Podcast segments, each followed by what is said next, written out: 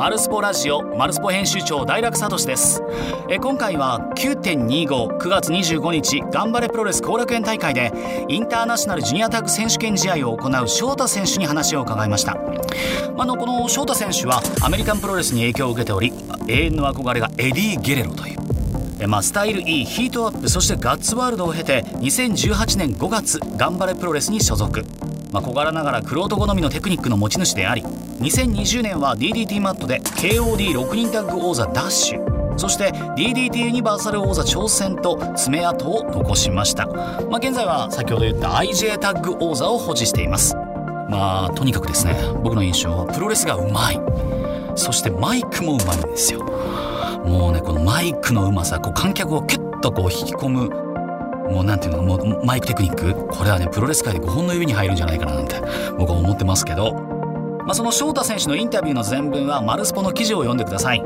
え今回は2018年にガッツワールドが解散になり頑張れプロレスの所属になったんですがガンプロ所属になった経緯を聞いてみました。どうぞ。どうしてガンプロを選ばれた、まあ、フリーになまあフリーになる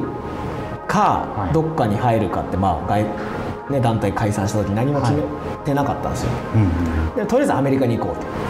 で2週間だけ、ね、2週間だけアメリカ行ったんですよ、はい、とにかく。とにかく一旦アメリカに行こう、はい、で2週間アメリカに行って。その行く前はもう行くのは決めてたんですけど解散発表してでやっぱり最初にこう所属にならないかっていう話があったのがガンプロだった。これはなんか声かけてくれたとこに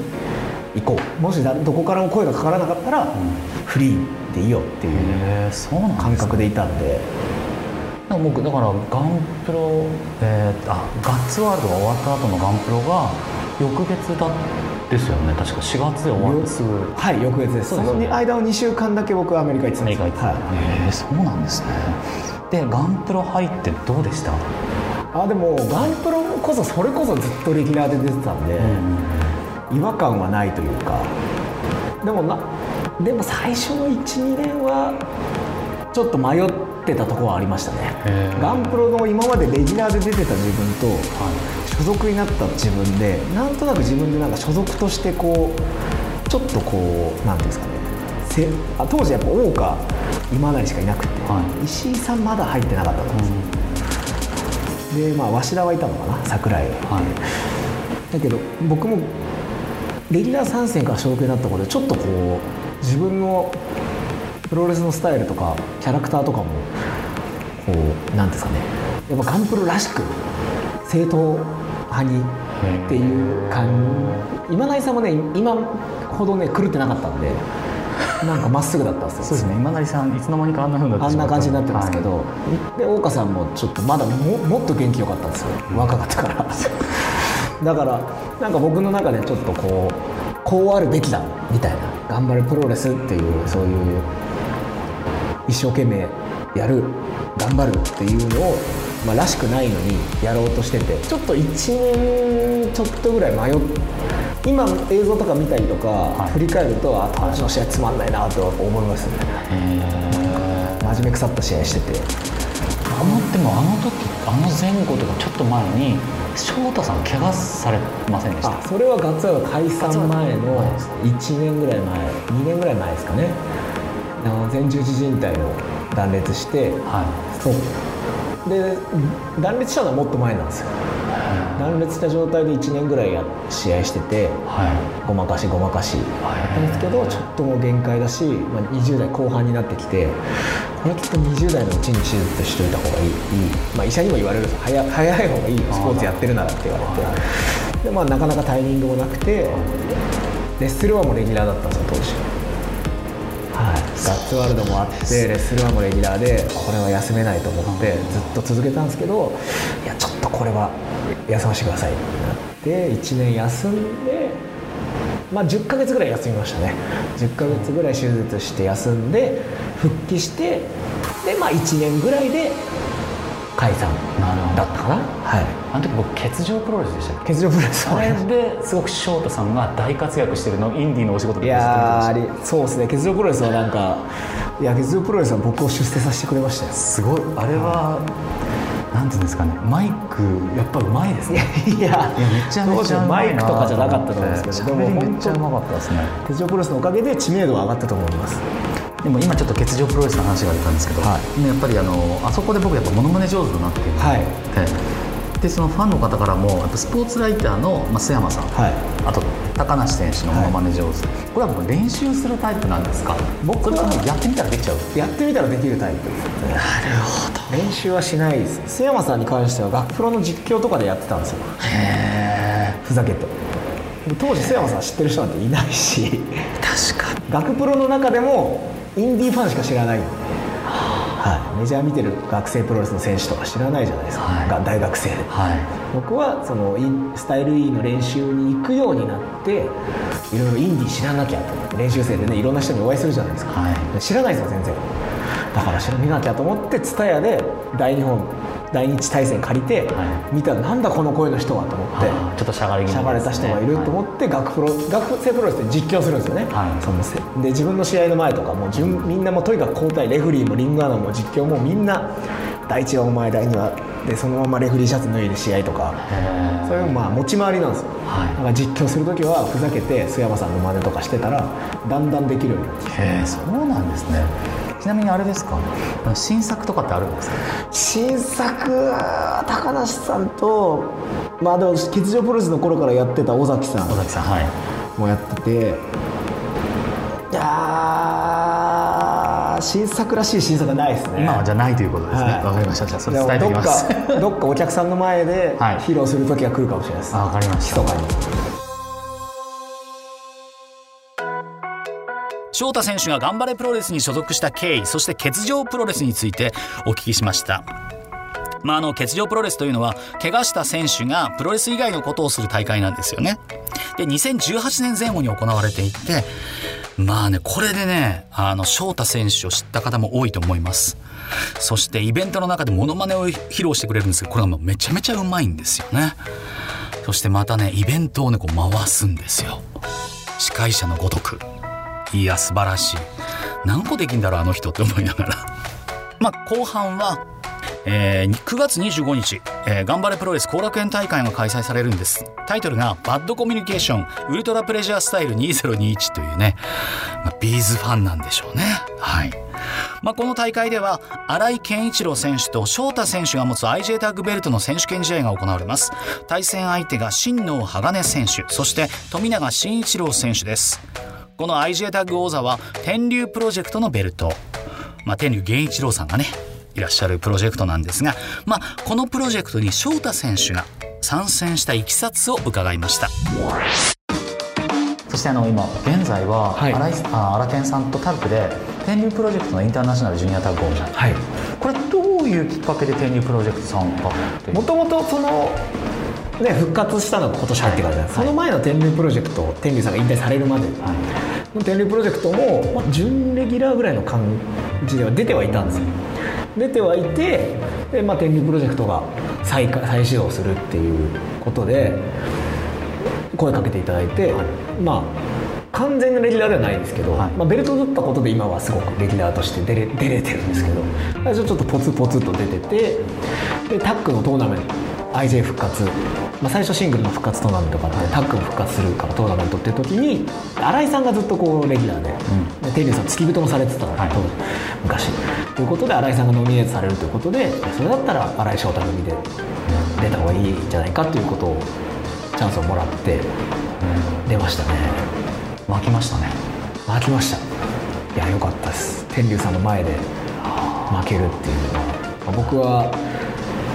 あのー1990年4月13日の日米レスリングサミット、あー天竜サベージ戦が、はい。もうやっぱプロレスのバイブルみたいなもんですからあれは、いやあれは名勝負ですね、はい、あれをこう擦り切れるほど YouTube で見て。天竜さんの前でもこうあの試合好きなんですってお話をさせていただいたこともあるんですよ、はい。一回運転手してて、はい。であれはね俺の生涯ベストバウトだよみたいなことを天龍さんがおっしゃってたんで、まあそういう話か。で新井さんも大好きなんですよあれがあれだって天竜さんだってベスト3に入ってます。入ってます。絶対入ってる。と思いますあの試合は。スイングしないと思ったらスイングするすという。ごくこう渦が巻くような東京ドームが、で新井さんとのチームのきっかけはその試合なんですよ。へだからハッとしてグッドなんですよ。あそうなんです実況のあのてランディ・サベージが入場してきた時のハッとしてグッドのコスチュームっていうところから僕らはハッとしてグッドなチームになりましょう。そうなんですね、まあ僕らはだから僕のここに入っつなぎに入ってるのとか「威風堂々」とか「丁々発止」とか全部はい。あの実況のセリフを入れてるそうなんですね。はい。あちょっと今度からちょっとか必ずでハッとしてグッドの入場曲は「威風堂々」から僕らの曲に。へえそうなんですね。でも天竜プロジェクトのベルトって、はい。他で防衛戦やっても大丈夫だあこれは天竜プロジェクトに僕がちょっと声かけたというか、もう掛け合ってやらせてくださいという、まあ、あのシングルのベルトも一回ハブさんが取った直後に、はい。大阪プロレスであ一回防衛戦やってるんですよ、でまあ天竜プロジェクトも月1月2ぐらいですね。まあ月二週間に2のペースですねはい。で新木場でやってる中で、まあ、僕と新井さんっていう、まあ、所属ではないわけじゃないですか、まあ取ったんでそのチャンスを、まあ取った時からちょっと話はしました。どっかチャンスがあったらその頑張るプロレスとかでも防衛戦やりたいですっていうのは少しちょっと話はしてたんですけど、そういうタイミングで、まあ、富永鋼組がやりたいって言ってくれたんで挑戦したいって言ってくれたんでそこをちょっと相談したところ心快くぜひ後楽園でやってくださいっていう。でもやっぱその新規は天竜プロジェクトはこう新規は今基本的にこう年内ははい。取ってるんですけどやっぱこの、ね、復活した IG のベルトこうやって WAR って入ってるんですよ、まあ、天竜 WAR と天竜さんの、まあ、要は昔のベルトなわけじゃないですか。これってここに WAR って入ってるんですよ。あ本当だ、はい、年季が入った感じで、すごく味があるベルトです、でもやっぱ復活したんならそのもっとたくさんの人に見てほしいなと。確かに。いうのがあって、はでガンプロの後楽園があるっていうのも何ヶ月も前から決まってたんでチャンスがあればいいなと対戦相手がいればいいなとはずっとベルト取った時からちょっと心の隅っこにはあったんでそんな中でこう富永鋼組から対、ね、要求があったことは僕は自身はすごくやっぱ嬉しかったですね。これをやりたいっていうチームが出てきたことがすごく嬉しい。なるほど、はまあすごいですよねそうやって天竜プロジェクトで撮ってその前も翔太さんずっとなんですかねインディーの象徴のインディージュニアも取られてで DDT のユニバースに挑戦して、はい。KOD 取られてここ23年その前から僕見ててあのインディーのお仕事とかで、、はい。ろんなところに行ってプロレスやられてたじゃないですか。確かに。車乗って、はい。ワンボックスカーにレスラー4人ぐらい乗ってあありましたね。なんか静岡市というか、えっとあっちの方の奥地に愛知県のはい。あって、あある神社みたいな。ですよね、はい。どどこで練習してんだろうっていう なんか楽しそうだったんであれはねやった。そうです。でああいうのがあって今はちゃんとつながってて人ってやっぱり諦めないとちゃんと夢って叶うんだなって。いやーねまだまだ途中だなとは思いますけど、まあ、すごくこうこ後楽園でやりたかったですこの IG、まあ、ガンプロでやりたいっていう気持ちもあったんです。ガンプロのファンの前でタイトルマッチをやりたいっていう気持ちもあったんですけどそう IG のこのベルトを後楽園でタイトルマッチしたかったです。分かんないです。天竜プロジェクトさんが今後ね、後楽園大会とか来年来年とかにかけてやられるかもしれないですけど、はいでもやっぱね後楽園ホールに僕が僕が試合する以上このベルトは持ってくんですけどはい。タイトルマッチをするってやっぱちゃんとこのベルトの存在があるじゃないですか、はい。それをやっぱその恩返しって言ったら僕はちょっと今日なんかねそそんな大それたことじゃないですけどやっぱ天竜さんにこういうチャンスをもらった。以上やっぱ天竜さんにいやこれちゃんと後楽園ホールでタイトルマッチやりましたっていうのをちょっとこう言いたいっていうか天竜さんのこの WAR って書かれたベルトがこうタイトルマッチってこう行われるっていうのは一つこう天竜さんに対する僕のなんですかね感謝というかお礼の一つかなとは。当日って天竜さん来られるんですか、それがね来られないんですよ。そうやっぱ今まだちょ結構足腰がなかなか大変みたいで本当はね来てもらったらすごい豪華だなと思ったんですけどまあでもそれちゃんと報告できるようにないいな。代表の方に、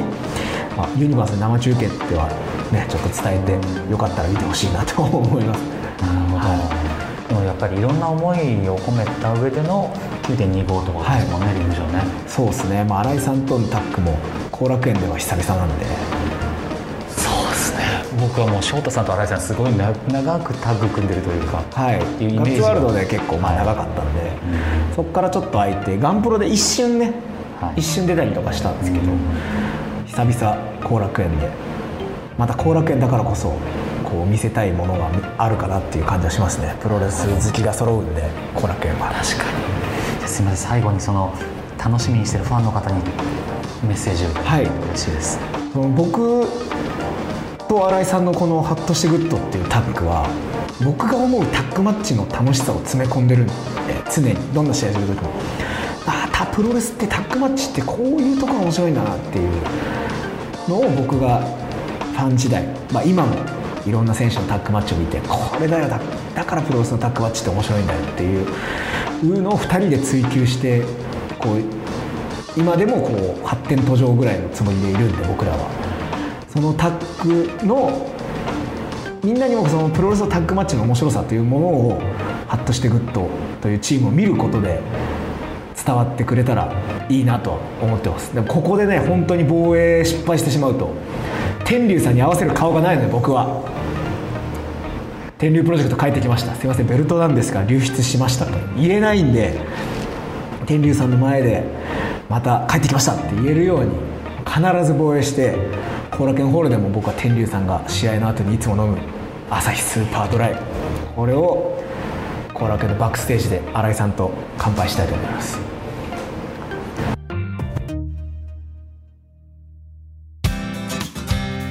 いかがだったでしょうか？IJ タッグ王座への思いをね話していただきました。まあ、翔太選手本当テクニシャンなんですよ。でマルスポの記事にもあるんですけど技に入るパターンがね毎回違うんですよ。びっくりします見てて。えこんなここからそれ？みたいな。だからあの荒研選手とのタッグ名ハッとして Good っていうんですけどこの名前に恥じないプロレスを見せてくれると思うのでまだね翔太選手そして荒研選手を知らない方は是非リング上での戦いも見ていただきたいと思います。